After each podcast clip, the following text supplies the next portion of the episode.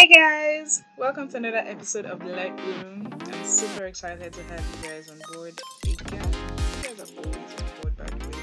But if the, your first time of listening to the Light Room, you're in for great stuff, amazing content that would stir you up in the will of the Lord. I'm super excited to have you here. Welcome to the Light Room officially. And for everyone that has been listening back to back, you guys are the real MVPs. Welcome once again to another episode of Lightroom. So, last week we began a new series on chain reactions, and we talked about how, as believers, we don't leave things to chance, right? We react to certain situations based on our convictions of those situations. And at Lightroom, we are very firm on the will of God. We don't paint places as gray areas where God has clearly shed light on them. So we'll be addressing several issues across culture, across believers' conduct, our response to money, our response to sex and sexuality, our response to cultural expectations. We're talking about many, many interesting topics in this series. And as many questions as you have in your heart, I want you to get ready to hear the answers. When you hear the answers here on podcast, I want you to go back in scripture and examine the things that we have shared. If you have questions, please ask questions. You know, many of us grew up not asking questions freely. When you ask questions about something, you hear things like, keep quiet, you're a child. or you hear things like, um, it's not for children, or especially maybe in some Christian circles where you ask questions and like, Are you questioning God? That kind of thing. But the thing is, the truth is not scared of questions. And God is the God of all truth, and He's not scared of questions. It's, it's one thing to genuinely have questions that you want to find answers to, and it's another thing to try and play the blame game with God. They are two different things. The former is acceptable to God because He's a Father to you. He wants to know you, He wants you to know Him. Do you understand? So it's fine that you ask questions, it's fine that you have questions in your heart that you want to know the answers to. And trust me, God is more than willing to let you have those answers. And how do you find those answers? In the Word of God. The Word of God is a compilation of God's acts amongst men God's words given to men and preserved over years. So, a primary way we can find out the will of God concerning situations, the heart of God concerning situations, is by looking at His Word and His track record in the Word. Then again, another way you can know God's will in certain situations is by listening to people, for instance, the light room, people that are firm on the will of God, people that have given due diligence to studying the, the Bible and also following the will of God. So I'm talking about sermons, I'm talking about listening to your pastor, I'm talking about listening to friends that you know have a relationship with God and give their relationship priority. And another beautiful way, which is which is how I believe God would always want us to be led is by His Spirit in us. God lives in you if you have received the gospel and if you believe that Jesus is the Son of God who died on your behalf and was raised on the third day. God lives in you. So He wants you to communicate with Him. He wants you to hear from Him, not just on special occasions, but as a daily routine, as a daily practice to hear from your Heavenly Father. Right? That being said, we'll be going to a new topic, still in the same series on chain reactions. I'll be talking on money, money. we're talking about the believer's response to money. And for many people, this is such a touchy subject. And I find that funny. Not very funny, but this is such a touchy subject for so many people. And it, money has become such a standard in society you you judge certain matters by money. You you know relate to some people subconsciously because of the money they have. For instance when you're going, if you got a mail that you're going to talk to Dan Dangote in a meeting or an interview, there's a way you comport yourself because you know that this guy, uh, this man has control of resources, a lot of resources. So there's a way you automatically address this person. You see that if Aliko Dangote walked into a room, he would most likely not sit on a normal seat, not because he wants to sit on a different seat, but because people accord him a certain level of respect that he earned through the resources he controls and commands. That's just how things run here on earth. That's how we live, right? And I said last week that many things we do, or many things we say, or many things we react to are based on convictions we already have, convictions that have been built in our minds. You may respond in a way that is outside of God's will without even knowing because you have been used to responding this way. There's a certain scripture that struck me in James. James 2. I will read from the NIV, James 2, verse 1. My brothers and sisters, believers in our glorious Lord Jesus Christ must not show favoritism. Suppose a man comes into your meeting wearing a gold ring and fine clothes, and a poor man in filthy old clothes comes in. If you show special attention to the man wearing fine clothes and say, Here's a good seat for you, but say to the poor man, You stand there or sit on the floor by my feet. Have you not discriminated among yourselves and become judges with evil thoughts? Surprising, in it. when I read the scripture a few days ago, I was like, hmm, well, because with the example I gave earlier, when Dangote walks into a room, he most likely gets a special seat, and that's not to shade him or anything. I mean, he worked hard for his money, I believe, and it's just you know what culture does. We honor people like that, but that's not exactly how God sees things. With God, God sees that both the rich and the poor should be treated fairly.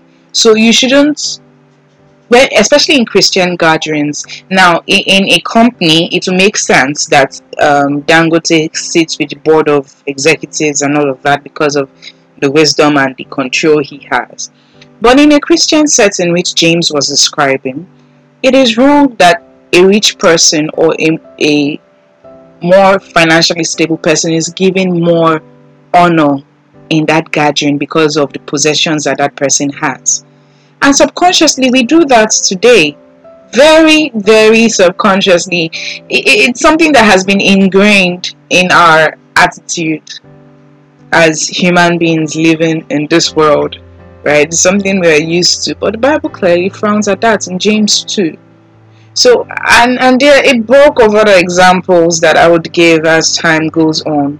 But I'm just saying clearly that you get ready for what you're going to hear in the episodes that follow in this series because you may think that this thing is okay, but when God looks at something the other way, it is humility to accept it.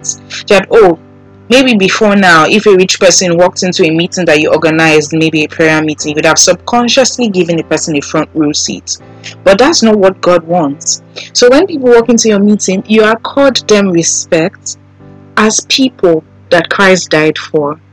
Because a man that has nothing but Jesus does not have any less than a man that has money and Jesus. In God's eyes, they are both bought by the precious blood of Jesus and they are both worth everything to God. So we would learn to address people and situations the way God would have us address them. And apart from this, there are just so many other funny ideologies of money. So many, so many funny ideologies of money. A few years ago now, there was this craze on Titan on Twitter, and it was just everywhere. And you'd see a lot of people saying, Yes, what are those church people doing with our tithes and offerings? Blah, blah, blah, blah, blah. And a lot of people were talking. And as my pastor would say, it, it was just funny to think that this tithe a lot of people were arguing about is literally 10% of an income that you give to God. And you know, when people make statements like the the tithes we are talking about is not a New Testament practice, so we shouldn't give tithes and all of that. Let's assume that you're correct, or let's take it that you're correct. If we want to follow New Testament practice, a lot of believers would run away because in New Testament, in New Covenant, believers did more than give tithes. Second Corinthians 8. And it says, And now, brothers and sisters, we want you to know about the grace of God given to the Macedonian churches in the midst of their severe trial, their overflowing joy, and their extreme poverty. They welled up in rich generosity. this scripture cracks me up every time. And Paul goes ahead to say, For I testify that they gave as much as they were able, and even beyond their ability. Entirely on their own, they urgently pleaded with us for the privilege of sharing in this service to the Lord's people. Okay, that does not sound like 10%. It is not 10%. Now think about it. Even Ananias and Sapphira, when they, you know, died after lying about how much they really gave. Do you realize that what they even gave that they lied about was 50%, not 10%? So, and and the, the funny thing about Ananias and Sapphira story is because they were not compelled, you know, people gathered together, sold their possessions, and gave to the church so they could help other believers in distress. So, and in those stories, there was no 10% there. These people gave excessively. So if you're arguing, oh, because of one random tweet you saw or one random post you saw, and then you start to go on and on, before you go on and on about anything, you need to calm down and see what scripture actually says about that thing.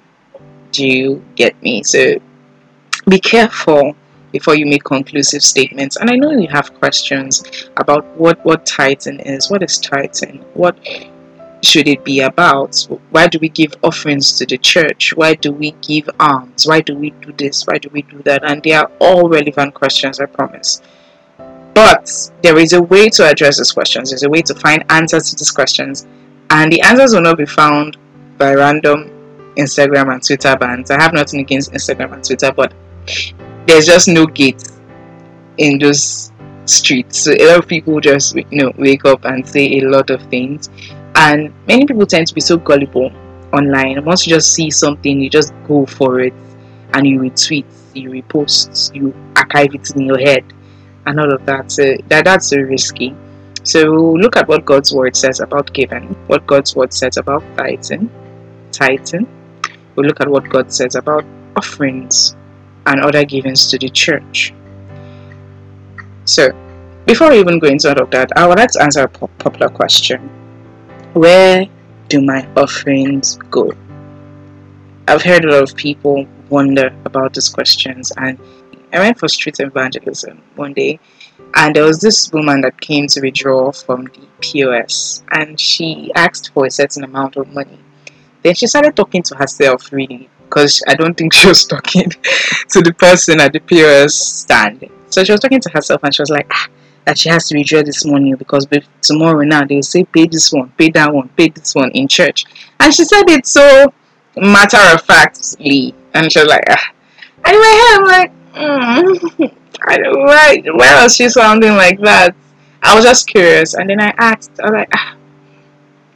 because it was evangelism I came for now, so I just asked curiously that, ma, why do you give to the church?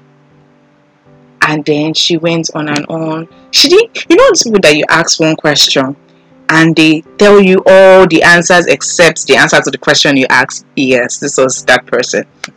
so she started and she was talking about how you know a lot of people come to the church and after service they will ask her for money but the problem is that they don't want to work and i'm like okay she has still not answered my question but then, so then started talking about how many pastors, what they do now is that they buy private jets with money. Uh, she she said a whole lot of things. She said a whole lot of things, and the the funny things that she still did not answer my question. Why do you give in church? And it was it was a bit sad hearing that. It was a bit sad hearing that in all her complaints or in all her opinions, she didn't have a reason or she didn't clearly realize why she was giving in church or why she should give in church. And it, it was it was concerning for me. It was very concerning for me. And I went on to tell her that the reason we give in church is because God has already given to us. Everything we have was given to us by God materially. You may have gotten the money from your parents, you may have gotten the money from your spouse, you may have gotten money from your friends, you may have gotten the money from a loved one. But God gives us life. And through the life He gives us, we can make decisions, we can make money, we can do a whole lot of things and provide for ourselves. So ultimately, God is the source of our provisions. And more so, God has given us a more eternal gift. He loved us, and in the manner of His love, He showed, and He loved us and to show his love to us, he gave his son, his only son, that everyone that believes in his son would not perish. That was a debt we could never pay because Jesus paid the price for our sins. If we lived forever and we tried to pay it off by sacrifices of bulls and rams, we would have never been able to meet up the quota. But God gave us Jesus on a platter. Rhymes! anyway, but I, am being serious. God has given us the best gift, so it, it, it's only honorable that we give to His cause. And when we give to God, we are given to fund the gospel. I, I recognize that there are certain circles that you know embezzlements and funny things happen within church circles, which shouldn't be, and that's a result of the weaknesses of men, not God. But in original design, the reason we give is to prosper the gospel and to prosper the family of God. For instance, the saints in um, the Corinthian church and the Macedonian church, they gave to prosper the work of Paul and the other apostles and also to help distressed believers. And then to prosper the gospel even in our time today. Let me tell you, running a church is expensive a lot of people think you know you just you just come to church you see the lights you see a good space you see the acs working you see a lot of things going on and then your mind doesn't go into how much went into making service look that way. Your mind doesn't go into um, the efforts or the resources that were spent in doing these things. Do you ever think who bankrolls all these things. Who pays the rent? Who does this? Who does that? Do you understand? And many many times when we compare ah see let me just tell you running churches or running in let me give you an experiment to do. Host a christian meeting. Just just try it.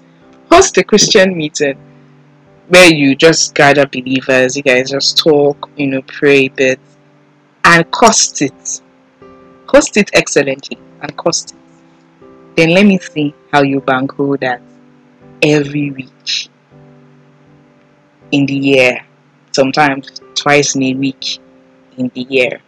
Because these days to get to rent a space maybe for 20 25 people in Ikeja, you can start renting it from like 30 35,000. That's space. Oh. Sitting space.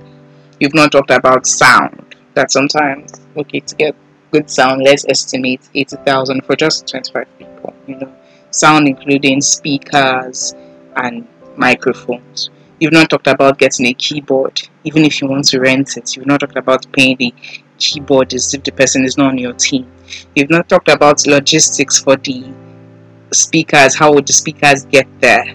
You've not talked about you know, other things to make the program work. if people are sharing refreshments, we've not talked about that. We've not talked about um, lighting and other things to make for ambience for the program. There are so many things that you have not addressed. and at the end of the day, you spend hundreds of thousands hosting a beautiful program. I went for a book launch a short while ago, and once I stepped into the program, because I'm very familiar with conferences like this and costing and all of that, once I stepped into the program, I couldn't help but appreciate the resources that went into it. It was excellently done. And you know, it has almost become a habit for me that when I walk into places like this, off the top of my head, I already know how much this cost, how much that cost. And when I was seeing everything, you know, lights everywhere, roll up banners, as simple as those banners are, they cost a lot of money. You know, roll up banners, seats, the ACs were working. It was an event center that was used for that to accommodate the number of people that were coming. And then I was just thinking about, you know, people making side comments on, oh, this book is a Christian book. Why is it expensive? Why is it for free? And the book was so beautiful. It is so beautiful. The back cover is laminated. The print is clear. Everything looks so beautifully done. Do you think the graphic designer collected the anointing to design the book? Or do you think the publishing house received prayers to design the book? There are just so many things that a lot of people do not consider. And this is where the money goes.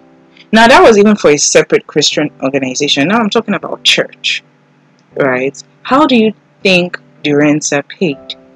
It's by your givings. How do you think that the church supports people in need? By your givings. How do you think that service feels as good as it feels? The sound is great, the um, lights are great, everywhere is beautiful, the ACs are working, or the fans are working, as the case may be. How do you think those things happen? The hall you're using, especially if you're in a, a, a city like Lagos, how do you think it was paid for? And then think about it if everybody in church gave the way you do, do you think the offerings are all that sponsored the church. Think about it. So before you make, you know, funny statements, think about the fact that the church actually does have needs, and that's where the money goes to. And I can tell you confidently that the church has more needs than the offerings that many people give. And once you start seeing it as, oh, what are they doing with, with, with the money, you lose the points, you miss the points. This is your family.